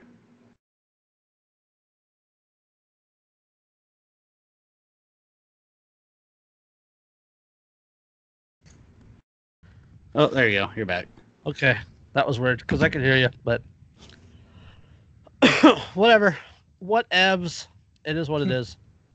I said something like, um, you said First Amendment, and I said something like, uh, I'm pretty sure that if you could burn it, you could put a you could put a rainbow on it. Yeah, Right. exactly. And it's that's I mean the First Amendment applies to the flag and I don't give a fuck what anybody has to say about it. And if you are a flag humper, then you are probably not going to enjoy this podcast much. Uh, but please, please feel free to comment on our Facebook page. That is the Anarchy Among Friends Roundtable discussion. and, tell us, what- tell us Yeah. what you think. I dare comment you. on the page. Do not send me a Facebook message to whine at me because I made fun of patriotism and then want me to call you to discuss it because no. that is not happening. I, I'm not calling you to discuss that. That was oh did, I, God! did I tell you that that happened? That no, did tell- happen. I want to hear the story now. So an episode, three episodes ago, I think it was three episodes ago, when we were saying something about, but just wear, you know, take your hat off when you stand for that super special song, and uh, and pledge your allegiance, undying allegiance to Magic Skycloth, and like we were laughing about that, and some random dude sent me a message whining at me because of my opinion of patriotism, and apparently is, I guess, a friend of Kevin's, according to him and sends me this message and i'm like okay well i mean i'll respond to you but this is a little weird like why don't you just message the page like why are you messaging me uh that's odd and then like sent me his phone number. And is like, don't worry, I won't record it. Like, just like, no, I'm not gonna call you. I Don't- have no Don't worry. I- Yeah, don't worry. I won't record it. In my immediate thought, he's fucking recording it. He's record, and even if he's recording it, like, I don't care. I honestly don't care. Record away, man. Record that because I stand by my convictions all freaking day. But no, I am not taking time out of the middle of my day during a work day to call you to discuss the fact that you're a flag humper and don't like my anarchist podcast. Never, never mind what you did for this for the Stars and Stripes, supposedly, before Yeah. you became an anarchist. Yeah, no, I'm Ne- not gonna. ne- never mind the fact that you literally died three times Yeah, for. none of that. But the fact that I said, "Hey, I made fun of the national anthem," well, now, now listen, motherfucker. Like, are you kidding me, dude? Suck my fucking dick. All right. I'll even I'll even paint a blue line on it for you. yeah, exactly. Are you kidding me? Come on. It was the, it was absolutely ridiculous, and it seriously happened. It's the only time that that's happened, but it was definitely one of the weirdest reactions. And I do get, you know, when I laughed and, and, and I tell people, like, I know that we're getting successful because we start getting hate mail. yes. When we start getting hate mail, I'm like, yes, we're making it. We're making a difference. Like, clearly, we're having enough of an impact that people who otherwise wouldn't be exposed to this message are now getting exposed to this message, and it's upsetting them, which is good. That's a good thing. Yes, your tears are delicious, status Yes. your your pain we exist on that that is our sustenance so continue Yep. That's- So, give us an hour. We'll burn your echo chamber to the fucking ground. yeah So, on that note, I don't have anything else. Do you have anything else? I don't think i really have any other stuff that i wanted to talk about i think everything i wanted to talk about we either we've either already covered on previous the previous show or i covered it on my show On Anarchist Weapons Wednesday? Yep. Anarchist Weapons Wednesday. It's supposed to be every other Wednesday. It wasn't this most recent week because I was sick and it was my birthday and I was really hungover after my birthday. So I was not going to try and sit here sweating basically pure whiskey, uh, Uh, trying to do the show. wah? I know I did it to myself, but Yeah. that's Uh. Yeah. Um, yeah. So yeah, so I didn't I didn't do it the last week, but uh, Anarchist Weapons Still there? oh, there you go. Lost- Lost me for a second. That was scary. Uh, Anarchist Weapons Wednesday on our podcatchers is doing almost as well as the roundtable. Sweet. So Nice. yeah, go find him and uh, go f- listen to his. Go find Andrew's YouTube page. It is linked in the comments below. Go f- buy Dirica's book. It is in the comments below. Um, the links to uh, Nick's stuff is also in the description. And um, yeah, I don't have anything else. And if you know who runs antistate.net that makes that stuff, would you seriously get them to get a hold of me or reply to my message? Because I really want to talk a sponsorship deal already. Yes. Oh, special shout out, like just like random fact. Uh Biting the Bullet podcast run by three ex-marines, anarchists. Um absolutely fantastic. It is off the cuff. It is completely raw like we are and um just random disorganized. It is fucking beautiful and it is a very very good time to listen to. So and uh, it's a drinking game. So every time every time Jared says I don't give a fuck, you take a fucking shot, and if you live through the podcast, you win. I can probably do that. I'll, I accept that challenge. you'll have you'll have to go give him a shout out. That is uh, biting the bullet podcast. They're also on uh, Twitter and Instagram uh, and all the podcatchers. So yeah. On that note, this has been episode seventy five, and we'll uh, see you in a couple weeks for the next one. Peace.